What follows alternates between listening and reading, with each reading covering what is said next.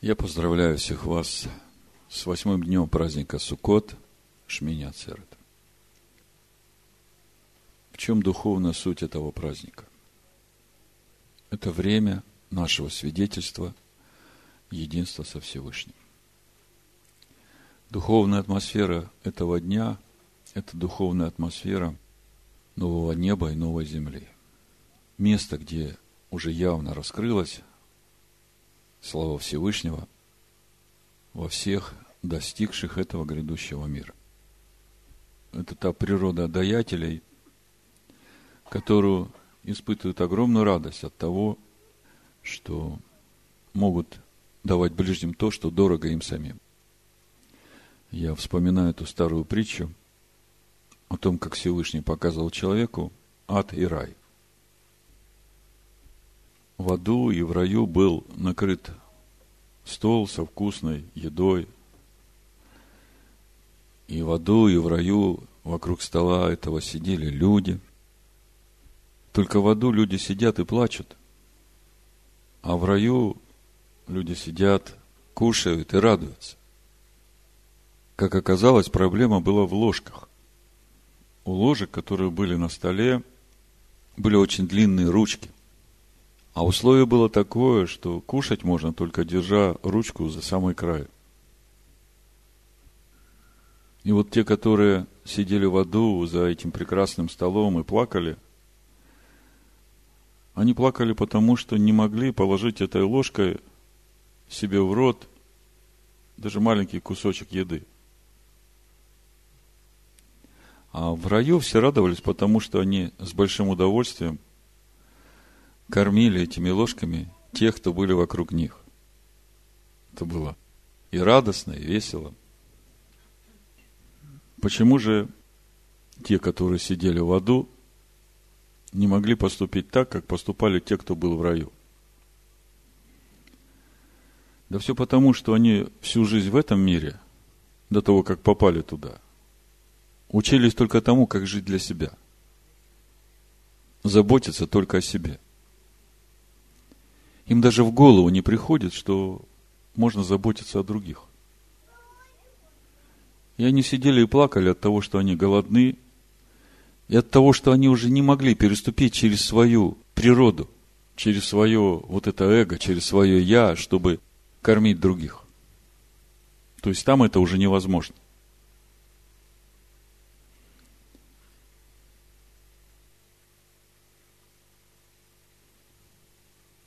Я вам попроще пример приведу.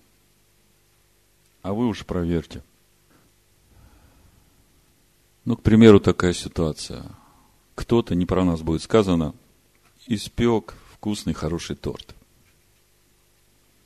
Все собрались за стол. Этот автор этого торта садится тоже за стол. Торт ставит рядом с собой.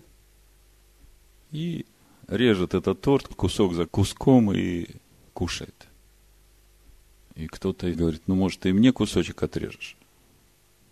Он говорит, ну, руки есть, возьми, отрежь.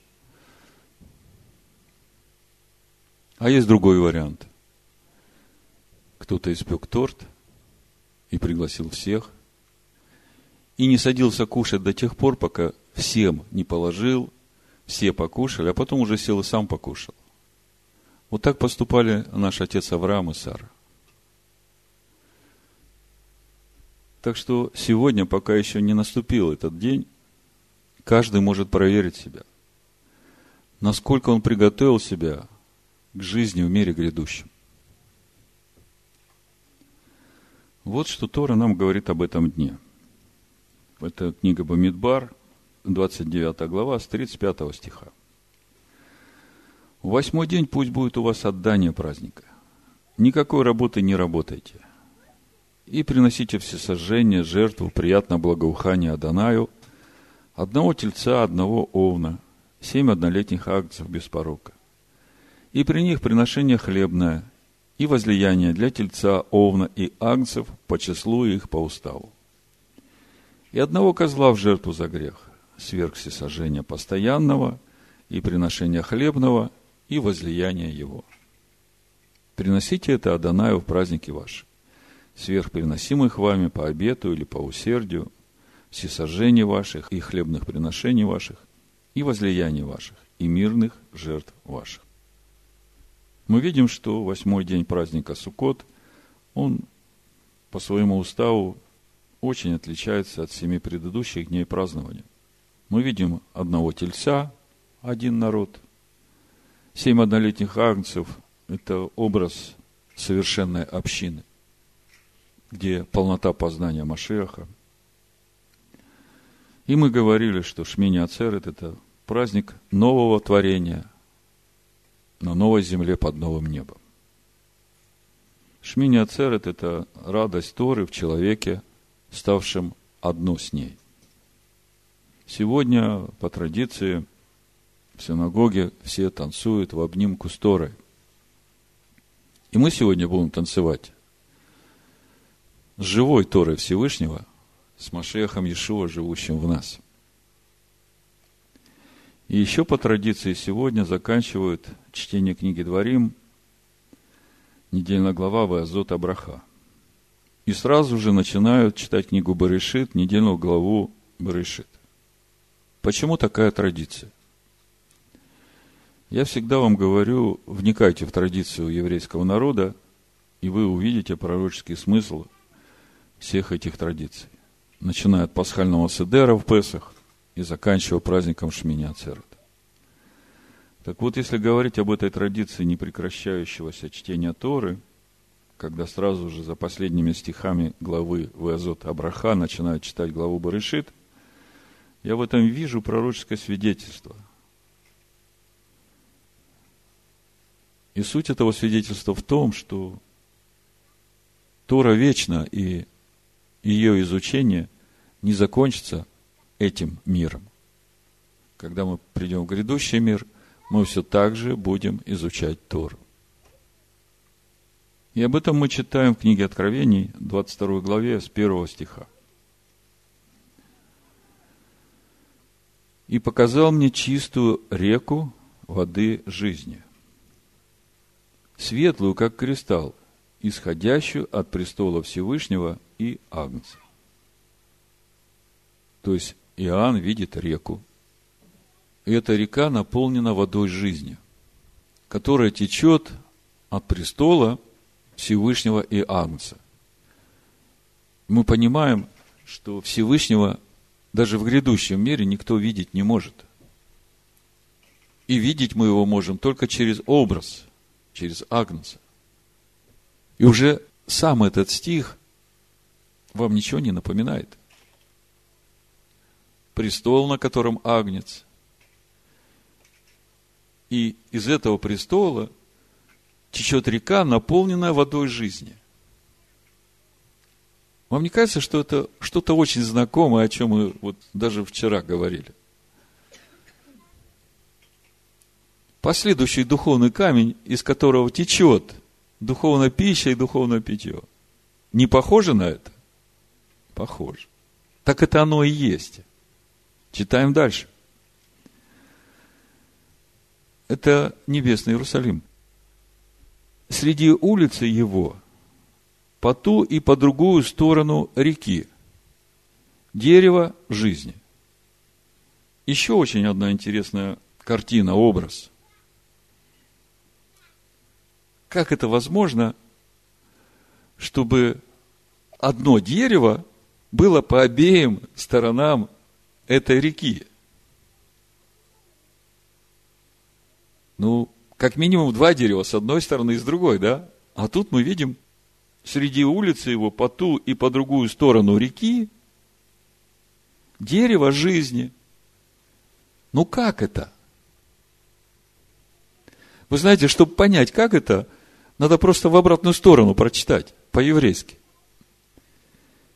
Дерево жизни, а в нем течет река, наполненная водой жизни, которая течет от престола Всевышнего и Агнца. Читаем дальше. Это дерево жизни, двенадцать раз приносящее плоды, дающее на каждый месяц плод свой. двенадцать раз, то есть круглый год, каждое колено приносит плоды, И все питаются этими плодами. И никто голодный не ходит. И все радуются. А кто питается? Смотрите.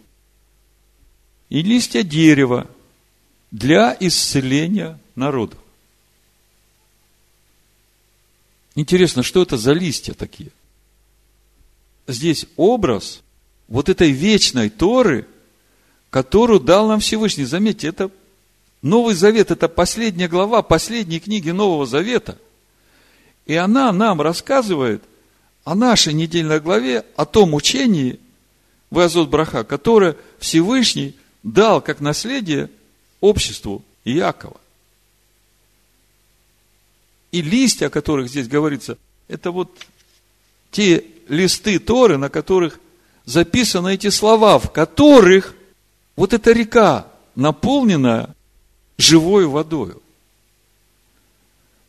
И чтобы тебе напиться этой воды, тебе надо эти листья съесть и растворить их в себе. И тогда ты прикоснешься к естеству Всевышнего. И мы видим, что это происходит уже в новом мире.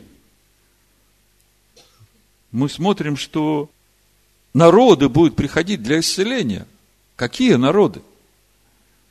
Те народы, которые достигнут, и мы сейчас об этом еще поговорим, в нашей недельной главе об этом есть. И это же уже восьмой день.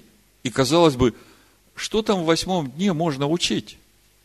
Мы же уже достигли полноты возраста Машиаха, мы уже сияем славой Всевышнего, мы уже все знаем.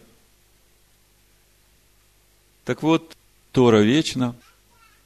И когда закончится этот мир, и мы придем в грядущий мир, да будет на то воля Всевышнего по милости Его. Мы будем продолжать познавать Всевышнего, потому что Он безначален и бесконечен. И когда мы смотрим на семилетние циклы и на юбилеи, то можно сказать, что этот процесс познания семь тысяч лет, семь тысяч лет, семь тысяч лет, семь раз по семь, сорок девять тысяч лет и пятидесятый год юбилей – это все время нашего духовного роста. Как вам перспектива? И в юбилее все растворяется во Всевышнем, уже полнота приходит. Поэтому праздник Шмини Ацерет – вот эта традиция. Я вам говорю, что в традиции очень глубокие откровения. Только заканчиваем читать пятую книгу Моше, кажется, все, мы уже все знаем. И тут же сразу уходим в книгу Берешит, как будто и не заканчивалась эта книга. И для кого-то это просто хождение по кругу. Но для тех, которые вникают и растворяют, это хождение по спирали, поднимаясь все выше и выше, с одного неба на другое. Итак, последняя недельная глава книги Дворим, Везот Браха. И мы продолжаем познавать природу истинного Машиаха Иешуа. По сути, продолжаем пить эту воду жизни из реки, текущей от престола Всевышнего Иагнца. Прочитаем начало нашей главы. И главная тема, о которой мы сегодня будем говорить, это как воцарить Всевышнего. Как воцарить Всевышнего в себе, в Его народе, в этом мире. Мы уже практически месяц воцаряем Его, начиная с праздника Рош ха-Шана. И сейчас будет полезно проверить, а мы вообще тем занимались? Мы вообще там строили, где надо? На том основании? Или же, может быть, мы вообще чем-то не тем занимались? Вот как Всевышний мудро все устроил, в последний день праздников Всевышний говорит, давайте посмотрим, что же вы тут настроили, сравним с оригиналом. Дворим, тридцать третья глава, с первого стиха. Вот благословение, которым Моше, человек всесильного, благословил сынов Израилевых пред смертью своей. Он сказал: Адонай пришел от Синая, открылся им от Сеира, воссиял от горы Фаран и шел со тьмами святых. Одесную его огонь Торы. Истинно он любит народ свой, а в Торе написано Аф Хавав Амим. Аф – это также Хавав любит, Амим – народы. То есть, идет со тьмами святых, одесну его огонь Торы. Скажите, а как святые там с этим огнем справились? Им там не жарко? И мы читаем, он любит народы. И народы стоит Амим. Чистые народы. Все святые его в руке твоей, и они припали к стопам твоим, чтобы внимать словам твоим. Уже здесь мы видим явное свидетельство того, что к наследию дома Иакова присоединятся многие народы, и, как мы дальше увидим, все они будут названы коленами Израилевыми. Дочитаем до конца. Смотрите, четвертый стих. Тору дал нам Моше, наследие обществу Иакова, и он был царь Ешуруна, когда собирались главы народа вместе с коленами Израилевыми. И он – это Всевышний. Мы уже как-то говорили, что Ешурун от слова Яшар. И если смотреть в Торе Рамбама и Ураши, написано, что он не был царь Ешуруна, а он стал царь над Ешуруном. Ешурун, мы говорили, от глагола Яшар прямой. И у нас сегодня главный вопрос, как воцарить Всевышнего в своих сердцах, в его народе, в этом мире. И вот уже начало нашей недельной главы Везот Браха говорит о том, как это сделать. Надо стать Ешуруном. И мы видим, что в этом народе не только сыновья Якова, но все народы. Если посмотреть комментарий Рамбама на слово, где мы читаем в четвертом стихе, Тору дал нам Моше наследие обществу Якова, то в Торе написано наследие Кагилат Яков. А Кагила – это община. И вот Рамбам, комментируя это место, говорит: наши наставники подчеркивают, что написано не наследие дома Якова, а потомков Якова, а именно Кагилат Яков. И это намек на то, что к евреям приобщаться и к Калу, на иврите приобщаться, многие прозелиты Геры из других народов, и Тора навсегда станет наследием для потомков Якова и для всех, кто к ним присоединится, для геров, приобщившихся к дому Якова и приблизившихся к Всевышнему, чтобы служить Ему. И все вместе это называется его общиной, Кагила. И это та Кагила, тот Ешурун, над которым воцаряется Всевышний. То есть, мы видим из начала нашей главы, что Всевышний воцаряется в народе с прямыми сердцами, который будет состоять из сыновей Якова, к которым присоединятся люди, принявшие в свое сердце Тору, из всех других народов. И у Исаии пятьдесят шестой главе с первого стиха мы как раз об этом и читаем. Написано: так говорит Адонай: сохраняйте суд, делайте правду, ибо близко спасение мое и откровение правды моей. Блажен муж, который делает это, и сын человеческий, который крепко держится этого, который хранит субботу от осквернения и оберегает руку свою, чтобы не сделать никакого зла. Заметьте, здесь не говорится о сынах Иакова. Здесь написано «Сын человеческий». Это относится ко всем людям, живущим в этом мире.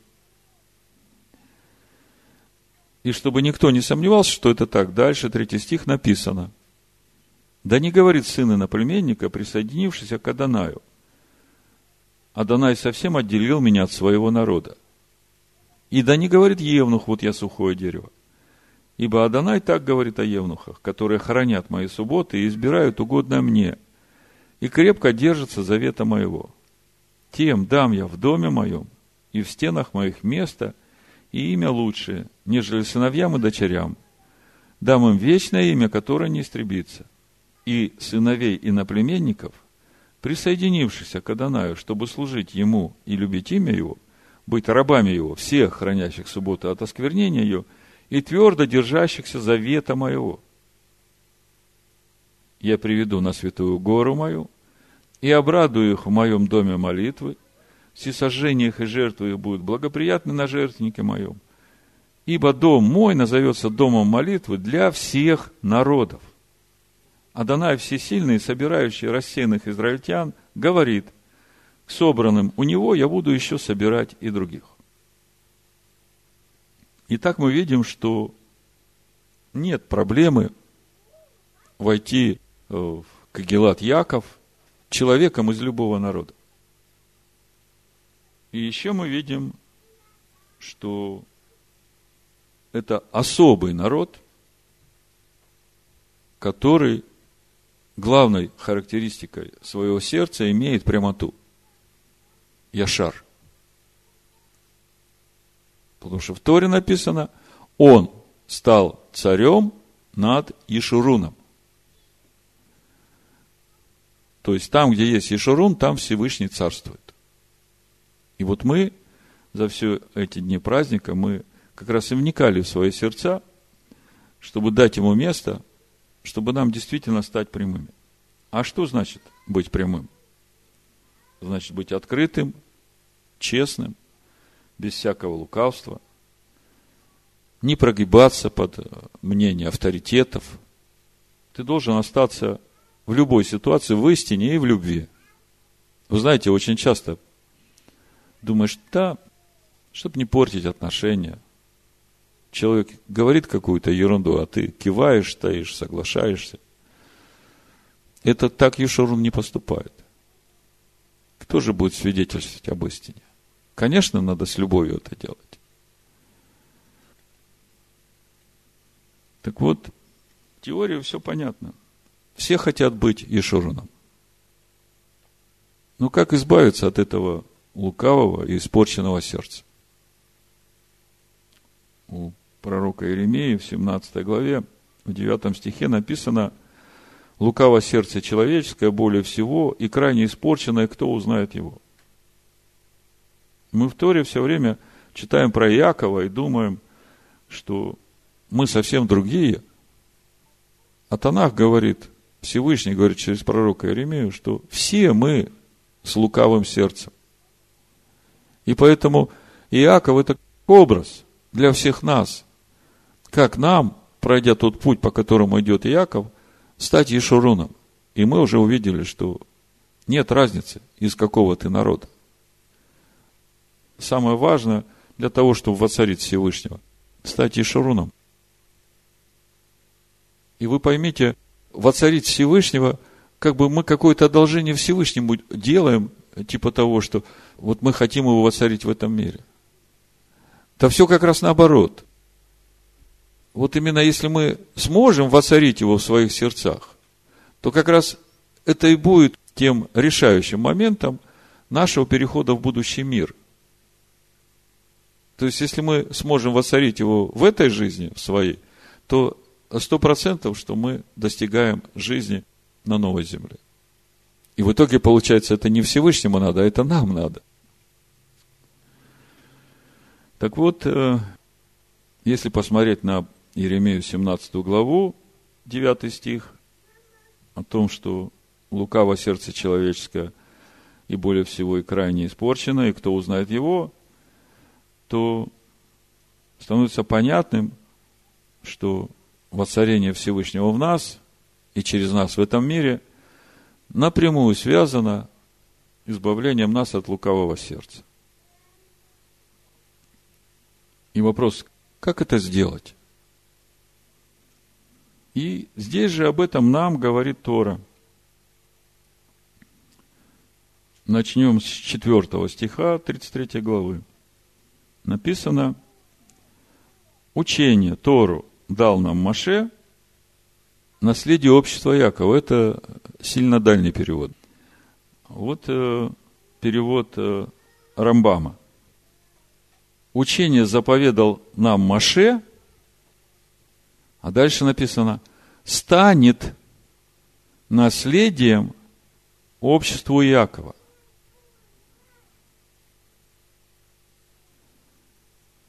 Мы все знаем это место.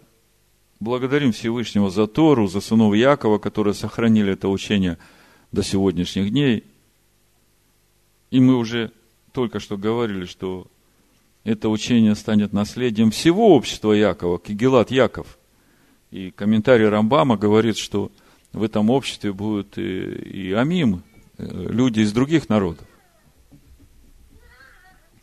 Так вот, когда я читал это место в переводе Рамбама, меня коснулся вот этот глагол «станет».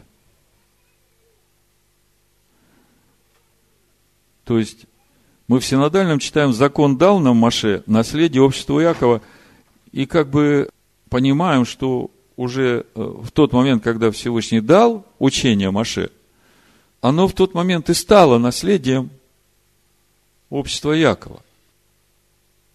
Но вы же понимаете, что в Торе все очень точно. И вот этот вот глагол «станет» – это же глагол будущего времени. Смотрите, что написано.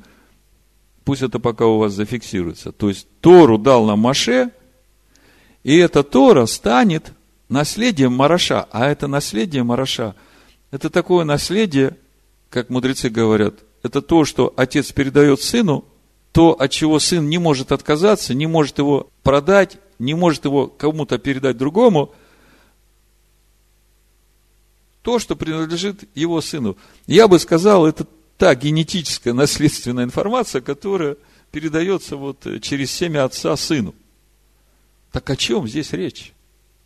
Почему Моше дал Тору в прошедшем времени? А почему эта Тора станет наследием общества Якова? Вот это самый важный момент, который как раз и ответит нам на вопрос, как стать Ешуруном.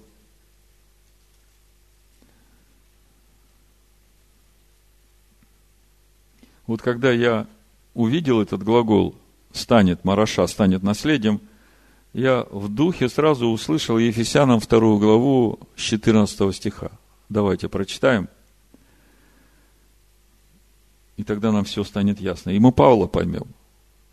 Вообще, я большую радость испытываю всякий раз от того, когда я вижу вот эти смелые утверждения Павла, откуда он их вывел. Вот на каком основании он взял, вот так и написал. И вот когда это открывается, приходит огромная радость. То есть, видишь единство учения Павла, учения Иешуа с Торой. Нет ничего нового, просто раскрывается, как это должно стать. Так вот, смотрите, Ефесянам вторая глава, с четырнадцатого стиха написано: «Ибо Он есть мир наш», о Машиахе речь, «соделавший из обоих одно и разрушивший стоявшую посреди преграду, упразднив вражду плотью своею, а закон заповедей учением, дабы из двух создать себе самому одного нового человека». Ну, то, что он приносит шалом в душу всякого, научившегося от него, об этом сам Иешуа нам говорит в Матфея одиннадцатой главе, двадцать восьмой стих и дальше. Иешуа говорит: «Придите ко мне, все труждающиеся обремененные, и я успокою вас. Возьмите иго мое на себя и научитесь от меня, ибо я кроток и смирен сердцем, и найдете покой душам вашим, ибо иго мое благо, и бремя мое легко». А вот в отношении упразднения закона, заповеди учением, здесь очень важно разобраться, что отменено и на что заменено, и почему, на основании чего Павел это все пишет. О том, как Павел пришел к этому пониманию и что он имеет в виду, основание здесь же в нашей главе, в тридцать третьей главе, в десятом стихе. То есть, этот десятый стих приведет нас к пониманию того, что написано в четвертом стихе, почему Тора станет Мораша. Не была уже Мораша три с половиной тысячи лет, а станет Мораша. О чем там сказано? И мы поймем Павла, что он говорит в Ефесянах, что отменено, на что заменено. Значит, в десятом стихе, буду читать с девятого, чтобы понятен был контекст, написано: «Ибо они, левиты, слова твои хранят и завет твой соблюдают». Десятый. «Учат законом твоим Иакова и заповедям твоим Израиля». И мы как-то уже разбирали эту тему. Сразу возникает вопрос, почему Иакова учат законом, а Израиля учат заповедям? В чем разница? Вот когда начинаешь смотреть на иврите, написано, десятый стих читаю на иврите, «Яру мишпатейха ле Яков», а мишпатейха – это законы справедливого суда. Мешпад. «Ве торатеха ле Израиль». А Тора – это учение. Значит, законом справедливого суда учат Иакова, а учению Торе учат Израиль. А в Ефесянах мы читаем: «Упразднив вражду плотью своею, а закон заповедей учением». Чувствуете, закон заповедей. Законом твоим учат Иакова, а учению заповедям Израиля. Да? Так вот, смотрите. Мы уже много раз говорили, Мишпатим – это законы справедливого суда. Тора – это учение, это то дерево жизни, которое течет от престола Всевышнего Иакца, это живая вода. И также мы говорили, что Иаков – это внешний человек, это тот, у которого лукавое сердце. И это относится к каждому человеку. И потому Мишпат – законы справедливого суда для Иакова, то есть для каждого, становится этим обуздывающим элементом. Но по мере того, как эти заповеди входят внутрь человека, становятся содержанием сердца человека, то законы справедливого суда ему уже не нужны. Его уже не за что судить, потому что у него природа обновляется, и он уже так не поступает. Вы понимаете? То есть мишпат ему уже не нужен. Потому что у него уже внутри заповедь. Мишпат нужен, когда ты делаешь что-то не то, приступаешь к какую-то заповедь, и тогда тебе суд. Наказание за это преступление. А когда уже заповедь внутри тебя, тебя же не за что судить. Так вот, именно об этом апостол Павел в Галатах нам и пишет. пять двадцать два и дальше, смотрите. «Плод же Духа, любовь, радость, мир, долготерпение, благость, милосердие, вера, кротость, воздержание, на таковых нет закона». Чего нет на таковых? Мишпат. Нет суда. Понимаете?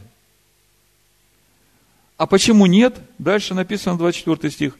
Но те, которые Машиаха, то есть те, у которых уже Машиах внутри, распяли плоть со страстями и похотями. Вот он, этот процесс избавления от этого лукавого сердца и обретения вот этого статуса Яшар, прямого.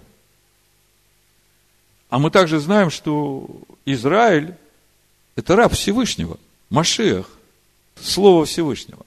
Исайя сорок девятая глава, мы совсем недавно об этом говорили. И мы помним, как Иаков боролся всю ночь с некто, и наутро получает имя Израиль.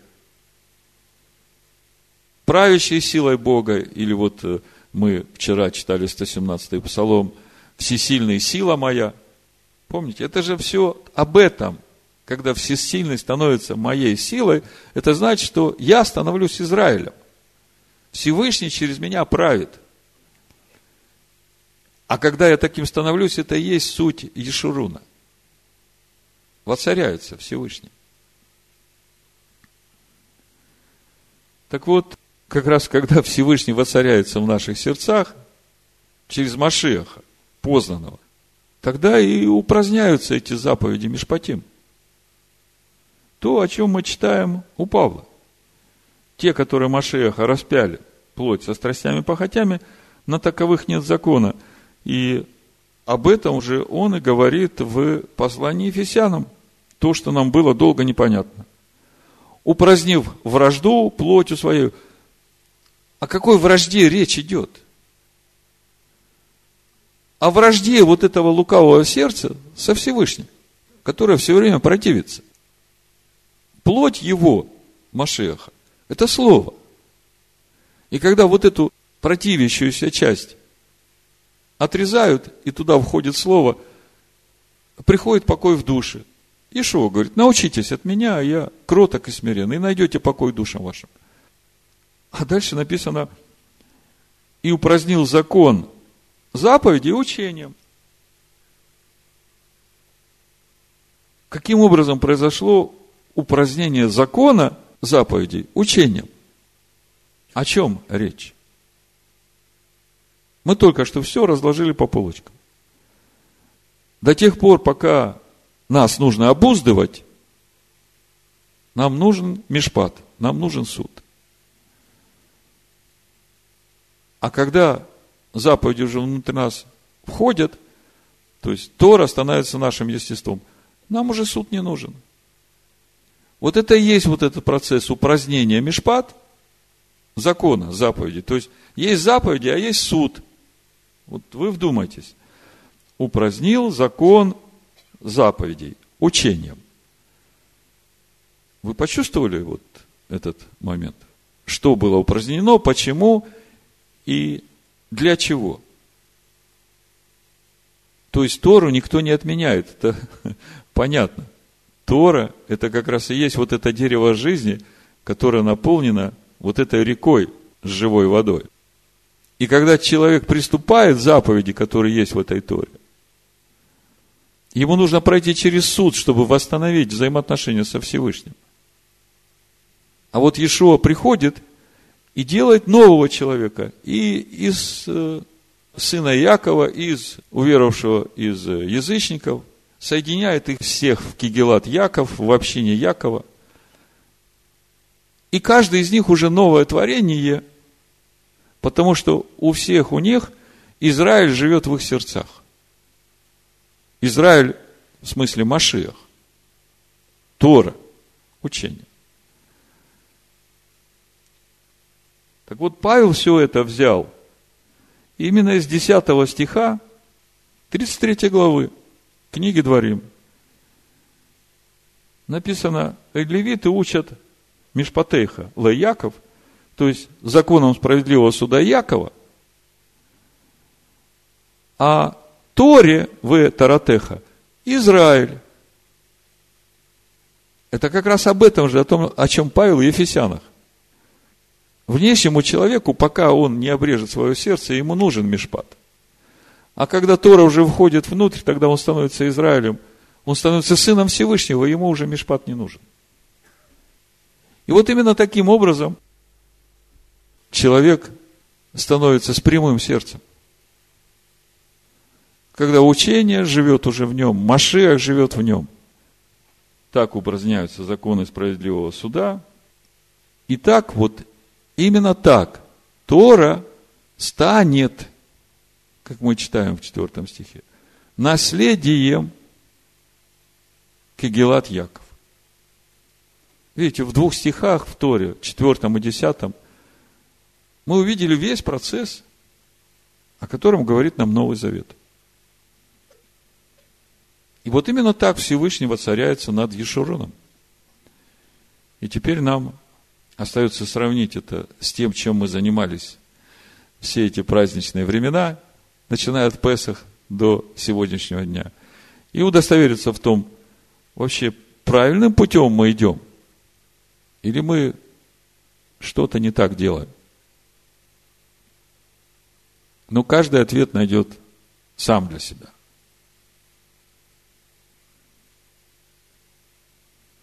И я тут не останавливаюсь, я сразу же перехожу к первой главе книги Берешит, к первому стиху, и читаю. Берешит бара Элохим эт ха-шамаим ве-эт ха-эрец. Вначале сотворил Всесильный это небо и эту землю.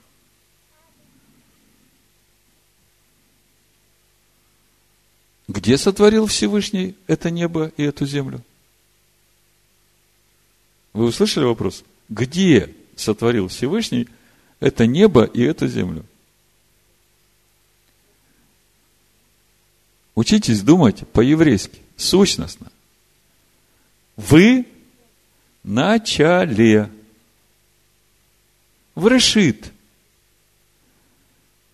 Мы с вами говорили уже не один раз, что решит – это не точка на отрезке времени.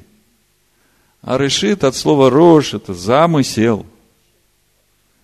То есть, вот все, что происходит, все, что происходит, от начала книги сотворения Берешит до книги Откровения,